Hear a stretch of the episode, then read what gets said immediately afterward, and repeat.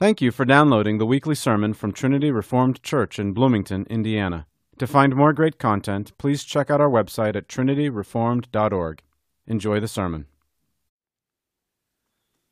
Well, good morning. Uh, our reading to, this morning is Acts 24, uh, and this is God's Word, and it is eternally true. After five days, the high priest Ananias came down with some elders, with an attorney named Tertullus and they brought charges to the governor against Paul.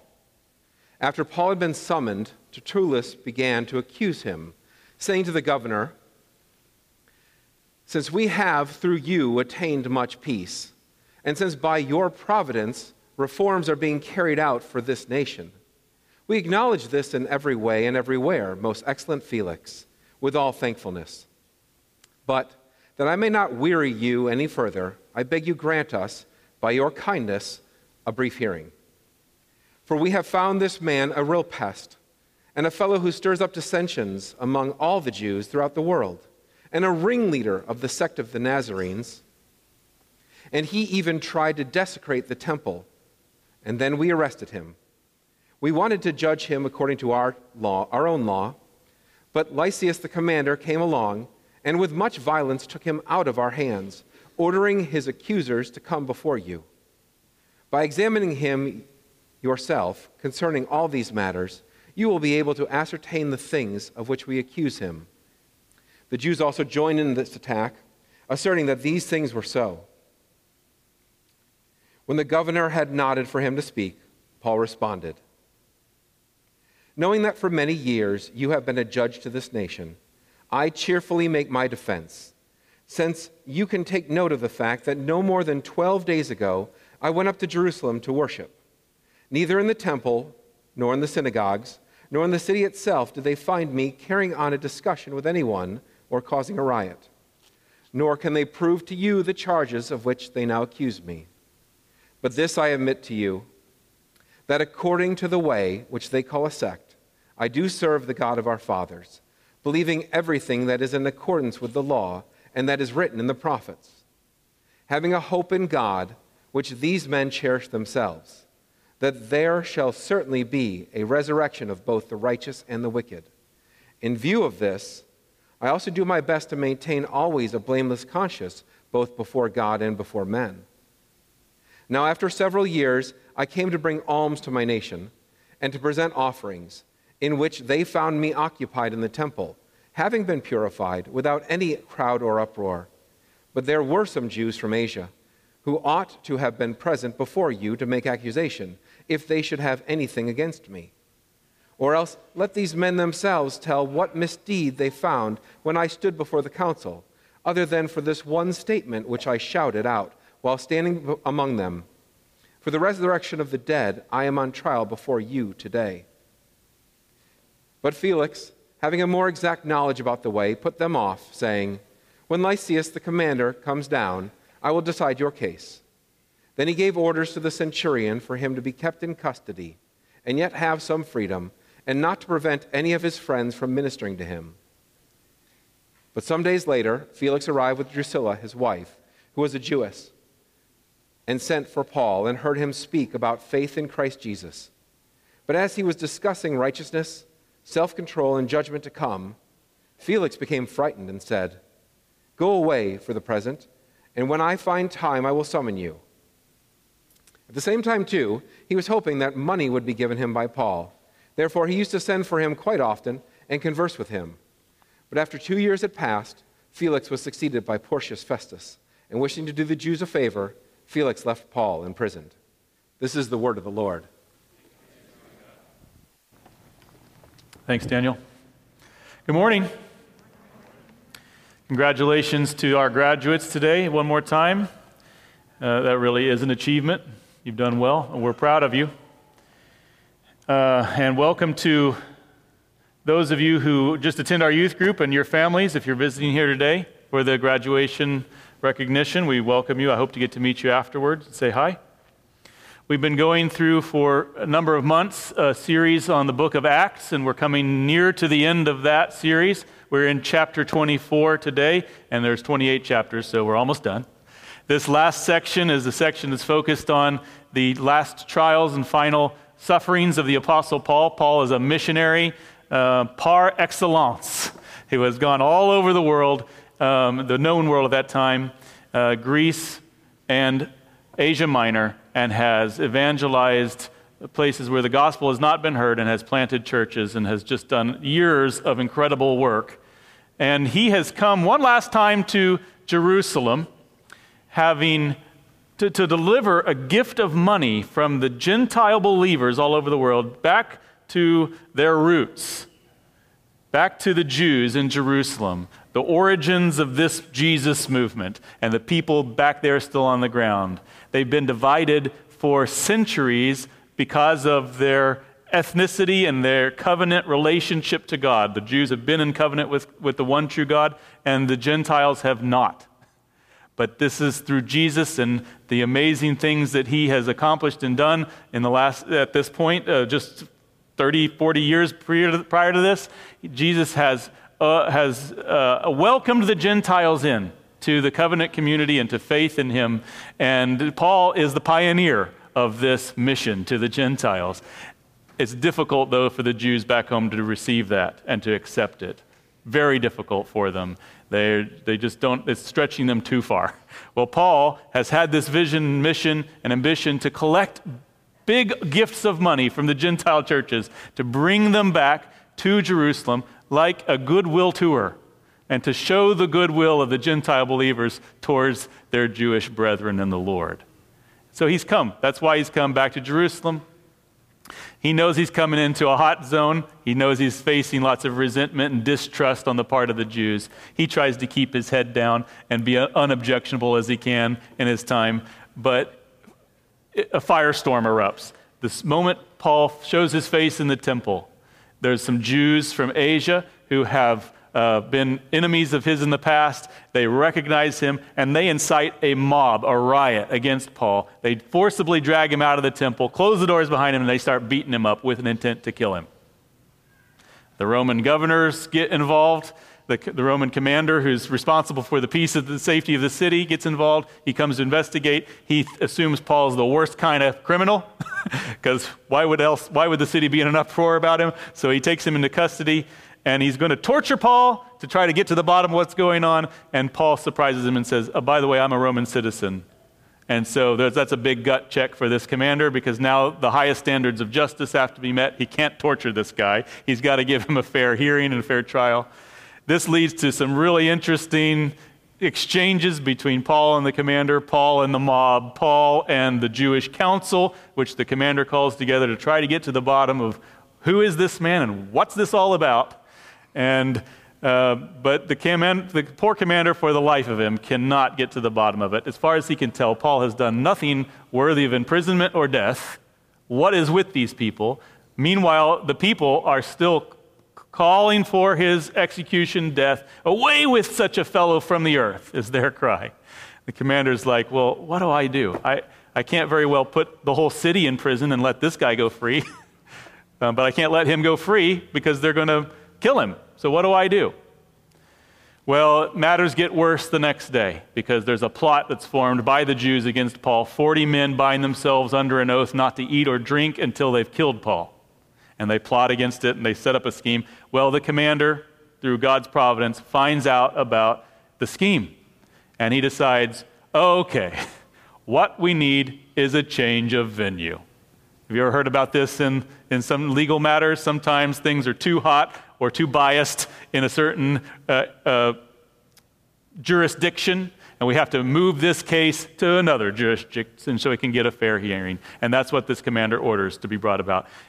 He has Paul carried under cloak of darkness in the middle of the night by 270 armed guards to Caesarea on the coast, where Paul, who they know is a Roman citizen, is now going to be tried in a Roman court before a Roman ruler a Roman judge. And that's what brings us to chapter 24. That's what's going on in the back, background that launches us into this chapter. There's two basic movements here to chapter 24. The first 23 verses or so, we find Paul before Felix, Marcus Antonius Felix. He's the governor of Judea by appointment of the Roman emperor. And Paul is going to stand before him and hear charges against himself and respond to those charges before this ruler. So Paul stands before Felix in the first part. But then, in a very real sense, by the end of the chapter, we see some, the tables turned. And we see uh, Felix and his wife Drusilla standing before Paul as he faithfully ministers God's word to them. It's really amazing. I can't imagine that I or you would have done what Paul did in, the, in this, under these circumstances, but this was a man who was completely, he completely lived to minister the word of God under any circumstance to whoever would hear and to love them particularly as people and to be very pointed and direct in applying God's word to their need and their situation. And that's what we see Paul doing in this chapter. It's just really beautiful. Let's look at the first part, which is Paul before Felix. It's a study in lies and how to respond to them. In verse 1, we see after five days, so Paul's been there waiting this trial, uh, this court hearing for five days. After five days, the high priest Ananias came down with some elders, with an attorney named Tertullus, and they brought charges to the governor against Paul. That's Ananias, the high priest who, in the last chapter in the council, had ordered Paul to be punched in the face because of what he had said in his own defense. It's, a, it's an unlawful act of the high priest, and, uh, but this is the guy It, this, he's very prejudiced and biased against Paul. They are out to get Paul, and they lawyer up. They hire a, a, the hired gun, Tertullus, an, an attorney, it's called in, in, uh, in, this English translation, but he's more like an orator. He's probably not a Jew. He's probably not even a Roman, but he's a man pro- very skilled in the art of public speaking and persuasion, presenting cases and they've hired this guy. They're not taking any chances. They want to get their man. So they bring Tertullus with them. And Tertullus represents their plea before Felix. Tertullus' speech is artfully constructed. Those who know Greek tell me that it is very flowery and ornate, but it is one big old pack of lies. One lie after another. There's hardly any truth in anything he says, beginning with a form of lying that the Bible refers to as flattery. He opens with a great deal of flattery towards Felix. Verse 2 it says, After Paul had been summoned, Tertullus began to accuse him, saying to the governor, Since we have, through you, attained much peace, and since by your providence reforms are being carried out for this nation, we acknowledge this in every way and everywhere, most excellent Felix, with all thankfulness. Now, there's a sense in which that just sounds respectful and a good way to start, you know, to, to, to say something nice and respectful and kind to this ruler. But it's completely disingenuous, and that's just so evident if you know the first thing about this man and his history that is, Felix himself, the ruler. He was notoriously bad and wicked man, and his rule was, was known for social unrest, cruelty, and intrigue. And here are these men praising his, the order and the reforms he's brought, and they're also saying that how thankful they are um, everywhere and all the time for this guy. Well, he's representing the Jews. The Jews especially hate this man. And here's one of the key reasons. Just a couple of years before this, back in AD 58, this is probably 60 to 62, what's happening here. Just a couple of years before this, Felix had ordered the clandestine assassination by stabbing of the Jewish high priest Jonathan in the temple. Because Jonathan had the nerve to question the way he was, that Felix was meddling in Jewish affairs. He had him murdered, assassinated. A bunch of people had knives under their robes. They mingled with the worshippers, pretended to just be there reverently, and when they saw an opportunity, they killed the high priest in the temple. okay, so here they are presenting their case, saying these things. Now, it's not wrong to be respectful to a judge. Paul is going to say something respectful at the start of his defense in, in verse 10. It's not much, but it is a kind way to begin, and it's respectful. He, he, he's going to praise the man's tenure. Well, I see that you've been a judge for a long time. but at least it's true. Nothing that these men are saying is true. And completely disingenuous. It's flattery. And the Bible says flattery is sin. Flattery is something we're to watch out for. Flattery is something we're not to be guilty of ourselves. We are to speak the truth. Now, I'm not saying it's wrong to say kind things or respectful things or encouraging things. Often, encouragement needs to be said because there's truth to it. We need to hear things about ourselves that we, we have so many fears and insecurities within ourselves. I do.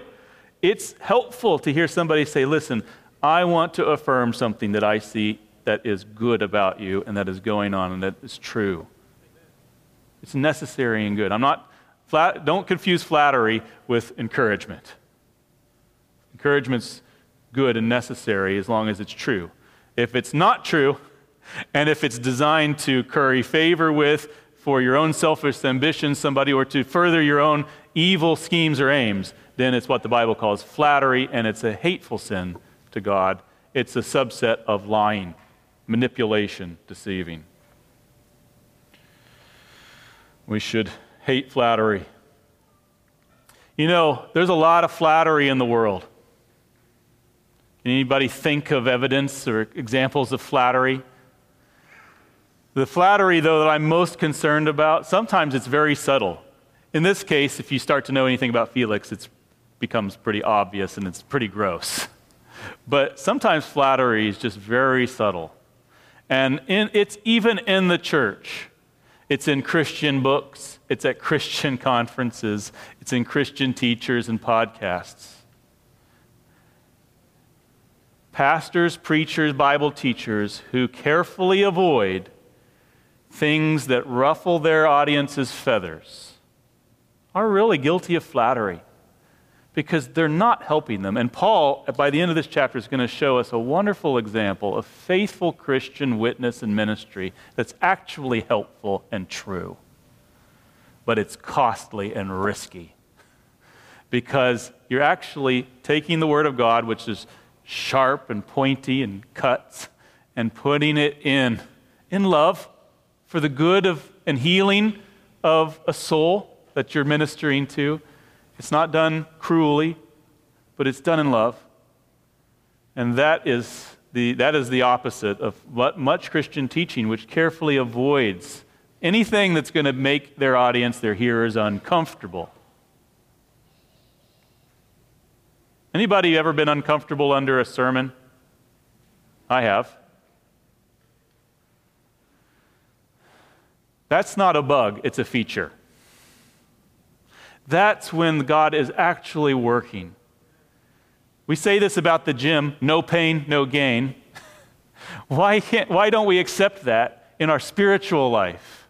We have to be challenged. The Bible is described as a sharp sword. That means it's got to cut and do some damage to accomplish its good healing work in our lives. And so we need to be, we need to be sensitive to flattery. We need to have better, a better nose for it than we do. This is a lot of flatterers out there. Paul describes his own personal apostolic ministry in Colossians as, no, in the Thessalonians. Let me read it for you. He says this.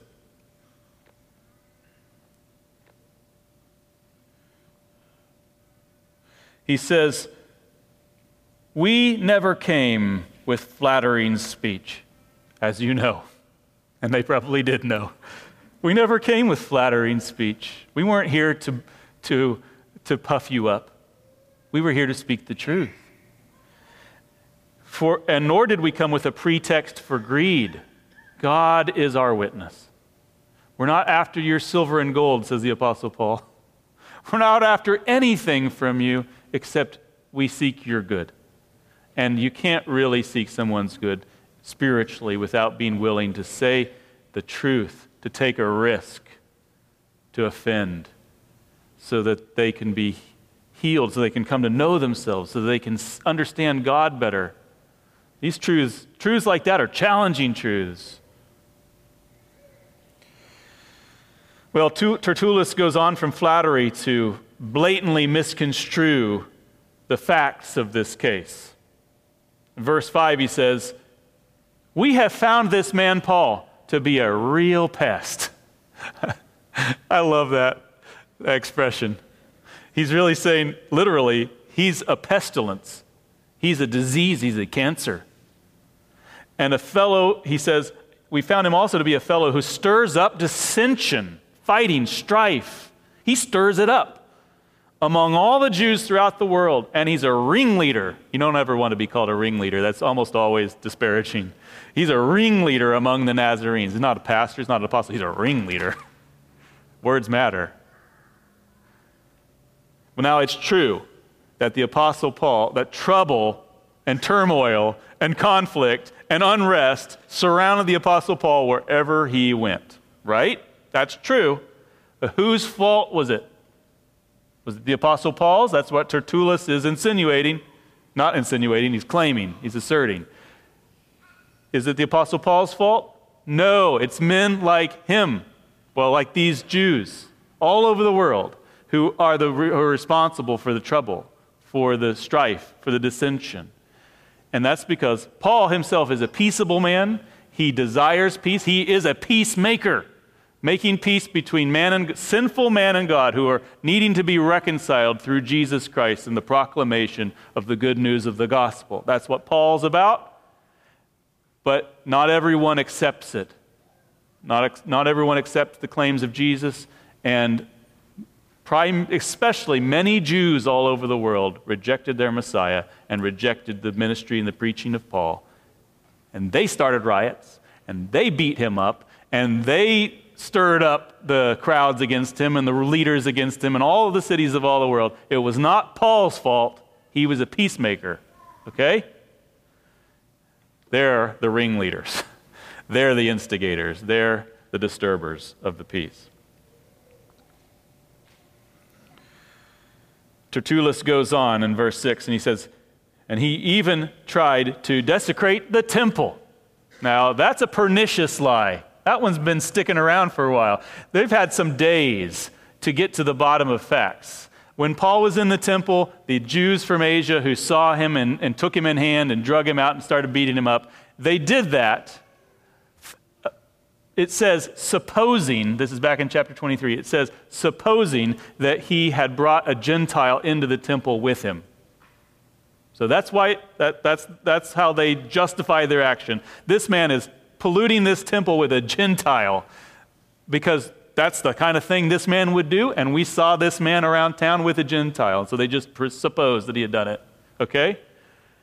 But they've had some days to figure out that that's not the case. They've had some days for temperatures to cool, people to calm down, and yet here they are, still persisting in this deception. They're sticking with it.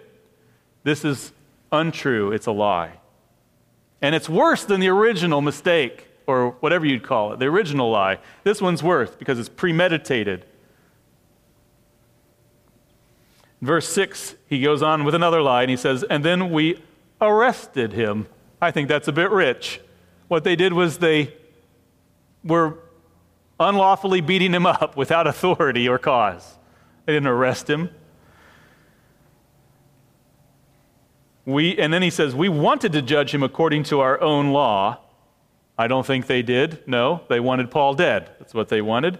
And they, wanted, they would have used their law in any way they could, manipulatively or unlawfully, um, to, to get bring an end to this man. And then this one's really special. This is egregious, this one, verse 7. But Lysias the commander came along and with much violence took him out of our hands, ordering his accusers to come before you. So here we are. Now, they're the mob. It's, it's the commander's job to put down a mob. It's the commander's job to, to keep peace, to make peace, to protect the innocent. If he was violent, this makes, this make, I just, I'm starting to, right, right here, I'm thinking about trying to be a policeman today. How can you be a policeman under the climate that we work in today? God bless you if that's you. But here's this commanding officer just trying to keep peace and protect the innocent, trying to sort this out. And here he's being blamed for government overreach, for tyranny, for being brutal, overly brutal, or you know, un- having a disproportionate response. These are just all lies. Lies, lies, lies, lies, lies. Does that bear any resemblance to the world in which we live? That presentation of the facts? There's some truth, I mean, it follows the story, but my goodness, it, what a mischaracterization intentionally of everything that actually happened. Anybody recognize the world we're living in as you read those verses? I don't even, I feel like no desire to turn the news on because I can't trust Fox, I can't trust CNN, I can't trust uh, the, the subpoenas, I can't trust Trump's response to it, I can't trust anything. It's just we are inured to, we are in a swamp of. Can you say swamp anymore? That being loaded. We have, we, there's just lies. We are stewing in lies. Lies are everywhere. This is, they've just become normal. We expect politicians we expect the media, we expect social media and, and Facebook to lie. That's just what's what we expect. And nobody thinks hardly anymore of lying. Lying, we have elevated however we feel about the day to above any facts or truth. Feelings are above truth. And in a world like that, where feelings are elevated above truth, it's just whatever you say, whatever you project, whatever you claim, today is your truth. The fact that we even say things like your truth, my truth, denies truth, the existence of truth. Listen, God hates lies. God hates lies. This is so clear in Scripture. Here's a verse from Proverbs 12 Lying lips are an abomination to the Lord hates them, he abominates them. But those who do, deal faithfully are his delight. He loves faithfulness and integrity and truth, and he hates lying. We are not to be a part of the culture of deceit. I'm not here to point fingers at the world. I'm here to point fingers at you and me. We are to be different. We are to have be, we're to be set free by truth. We're to be people of the truth. We're to speak the truth in love. The truth is of utmost importance to us who belong to God. Is to be. I hope it is. I hope we will grow in our appreciation for and love of the truth, commitment to the truth in our lives. Lying. Are you a liar? Do you lie to impress your friends? Do you lie to get out of trouble? God hates it. We need to repent of our lying. Boys and girls, you listening? Teenagers, moms and dads, husbands, wives, pastors, we need to repent of lying. God hates it. It's something in Scripture that is described as being part of, for Christians, the old self. It says, Paul writes in Colossians 3 9, do not lie to each other, since you have taken off your old self with its practices. To be in Christ is to be a new creature, it's to have put behind you much sin and an orientation and desire for sin. And that's, that's part of that old nature and those old desires, which we're supposed to take off and put on our new self in Christ, our new identity, and to live out of that. And that identity is truth. He is the truth.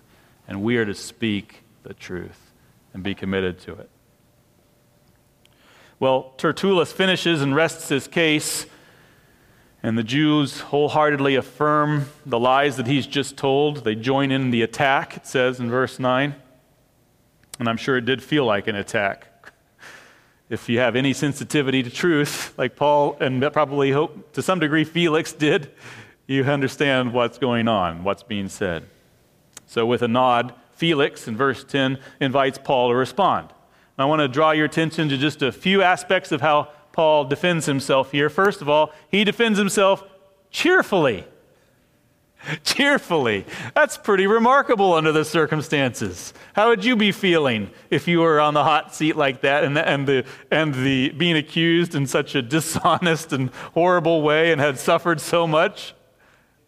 You'd be feeling sorry for yourself. You'd be feeling defensive. You'd be feeling like you're insulted and you'd be ready to get them. And Paul's response is to be, make his defense cheerfully. He says, I cheerfully make my defense before you, Felix, in verse 10. And that's amazing. Secondly, his defense of himself is truthful. It's truthful. Paul honors Felix with, at the beginning without stooping to flattery. He says, Knowing that for many years you've been a judge to this nation. That's a respectful beginning. For a long time you've been a judge, and I look forward cheerfully to making my defense before you because you've seen a lot of things, and I'm pretty sure that you're going to understand and judge rightly in this case. I think that's what he's saying. But it's not flattery. The fact, what he's pointing to, is that Felix has been a judge for a long time, and that's true.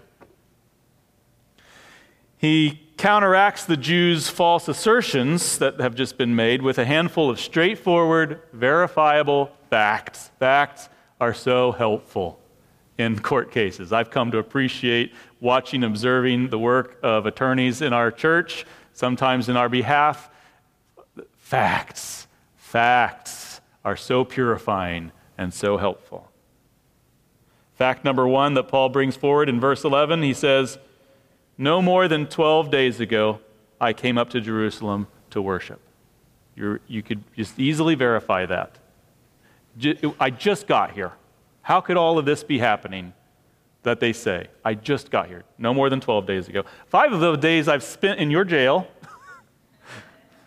and a few days before that under, the, under incarceration um, restraint by the commander. So this, whatever's happening, you know, it's, it's a stretch to say it's all my fault.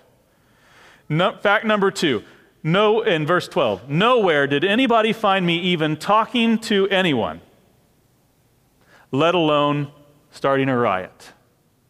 I, have not, I am not the instigator of any trouble here. Nobody here can claim to have seen me doing any of those things. Fact number three. After, in verse 17, this is a little later on, he says, After being away several years, I came back to Jerusalem. So I've been gone for a while, and here's why I came back. I came back to bring alms to my nation and present offerings. That's, that's my motive. What I'm here. That's, that's what he speaks in his defense. There are other aspects, but those are the facts that he presents.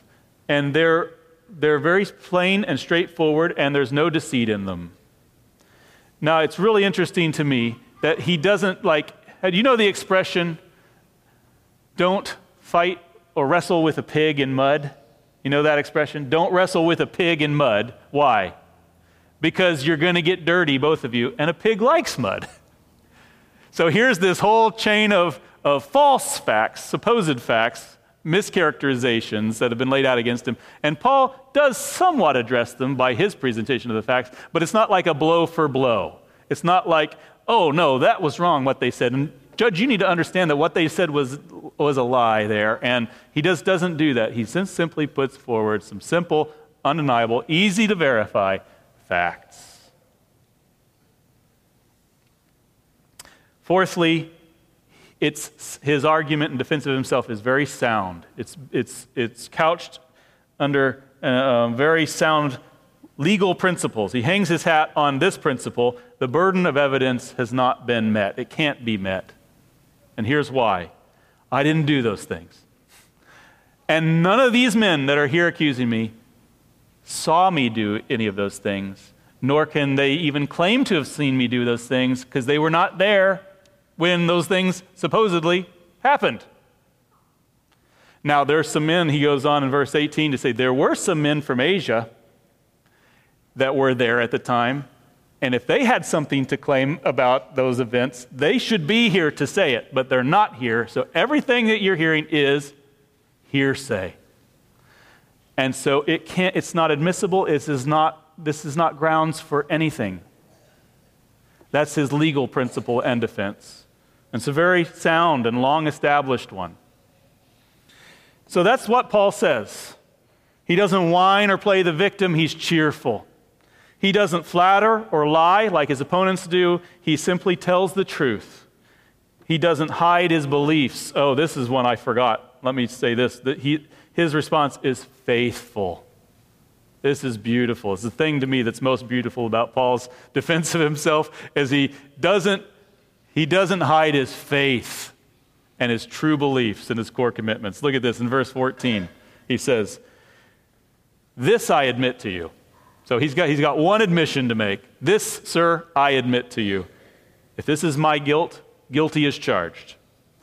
That according to the way which they call a sect, I do serve the God of our fathers, believing everything that is in accordance with the law and that is written in the prophets. I believe the Bible, word for word, all of it having a hope in God, which these men cherish themselves, that there shall certainly be a resurrection of both the righteous and the wicked. In view of this, because of these things and my beliefs, I also do my best to maintain always a blameless conscience before God and before men. That's a really beautiful testimony of his faith and his commitment. And he's willing to say, I submit that to you. If there's fault in that, yes. I'll, I'll, I'll gladly be guilty, but that's me, sir. This is me. He's not hiding who he is and what he believes. If you were Paul's attorney, though, or if Paul had an attorney in this matter, would that be what an attorney would, would um, recommend to his, to his defendant as an argument that's going to help him in court? How would that play today in court? Well, Your Honor, I know I'm being accused of this, but I just want to explain my faith to you for a minute. I think it's beautiful. It's just beautiful that Paul is an example of Paul not missing opportunities to testify, even in court, to his love and belief in the Lord.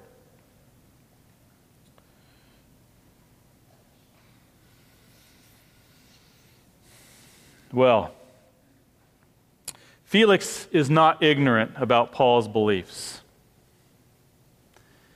He has a certain knowledge about this way. We learn from verse 22. He's, he's, he's not been hiding in a closet. He's been paying attention to what's going on in his, under his domain. Who's who? What they're fighting about. He knows a thing or two about this and the differences in view between Paul and his opponents. And he probably has sympathy for Paul because he knows that the Jews' hatred of this man is somewhat fueled by their anti-Jewish or their anti-Gentile sentiments, their prejudice. And he probably thinks that Paul's somewhat progressive and a fair-minded individual. well, regardless, Felix decides to put off making a ruling at this time, and here's how he puts it off. Felix, uh, uh, the commander Lysias, has been brought into the courtroom by reputation and by accusation from the opponents. And he says, Well, I will, I'm not going to make a decision in this matter until Lysias has come and I can talk to him directly about what's been going on, what he saw.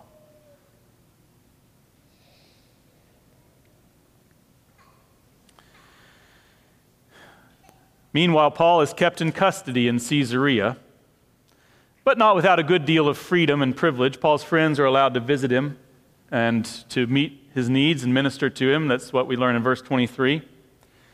And, but this state of things, of Paul in sort of in, in incarceration, in, in prison, it's probably not like stinky, rat infested prison. Last we found Paul, he was in Herod's Praetorium, which is this beautiful palace on the edge of the sea. And his friends can come. He's, he can't leave, he's not free to go because there's just too much at stake with letting him free. But here here he's allowed lots of freedom and is probably put up in a nice place. but he's, in, he's sort of indefinitely left there. And there's several reasons given in this text as to why Paul is not just let go. The first is it's partly due to pressure from the Jews. They're probably, if they can't get this guy killed, then they're at least happy to have him neutralized, not free to go about and to uh, influence people anymore. So he's stuck there in jail, and they're pretty, you know, they're content with that. And they probably put significant pressure on the rulers to, to keep that the state of affairs. And it says in verse 27 here at the end that Felix left him there for two years, wanting to do a favor to the Jews. Another reason that we're given is that Felix had a love of money and was pretty corrupt. And he was hoping that Paul would come up with some bribery money that he could extort out of him to get him released from jail. So he had that kind of desire. He's not a good dude. But there is also a third aspect that we sense here, and that is I think he really does want to know more about what Paul has to teach. He has some measure of hunger to know the truth, at least to hear what Paul's about. He's curious, he's intrigued. And so that brings us to this last section where, up till now, Paul has been standing before Felix, and now, out of Felix's own curiosity, he finds himself standing before Paul and the ministry of the Word of God. In verse 24, we, say, we see that uh, it says, Some days later, Felix arrived with Drusilla, his wife, who was a Jewess, and sent for Paul and heard him speak about faith in Christ Jesus. So, Drusilla was Felix's third wife, the daughter of Herod Agrippa. Remember the Herods? Uh, that sort of dynasty in, in, of, of rulers in Judea at this time.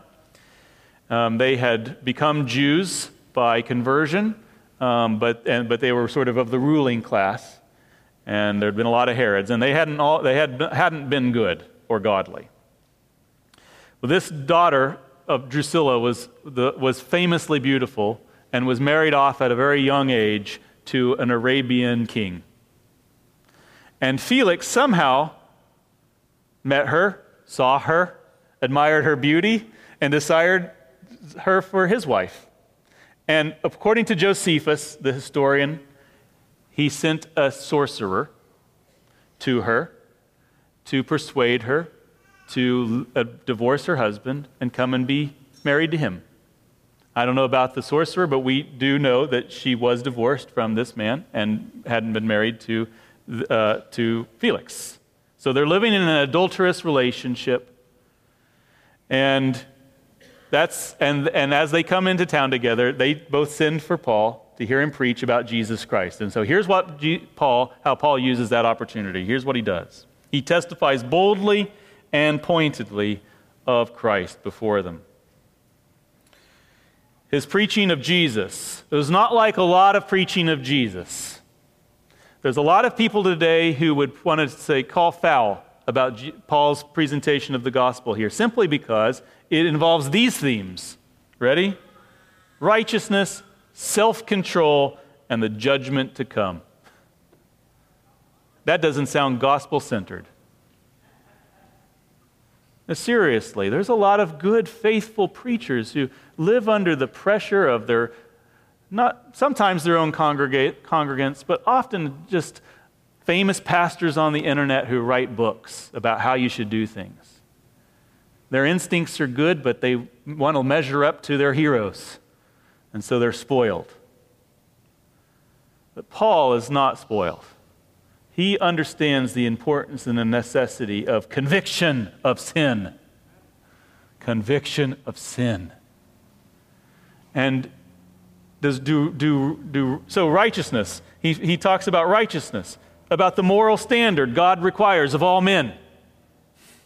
That's a pretty high standard god's perfections in his law.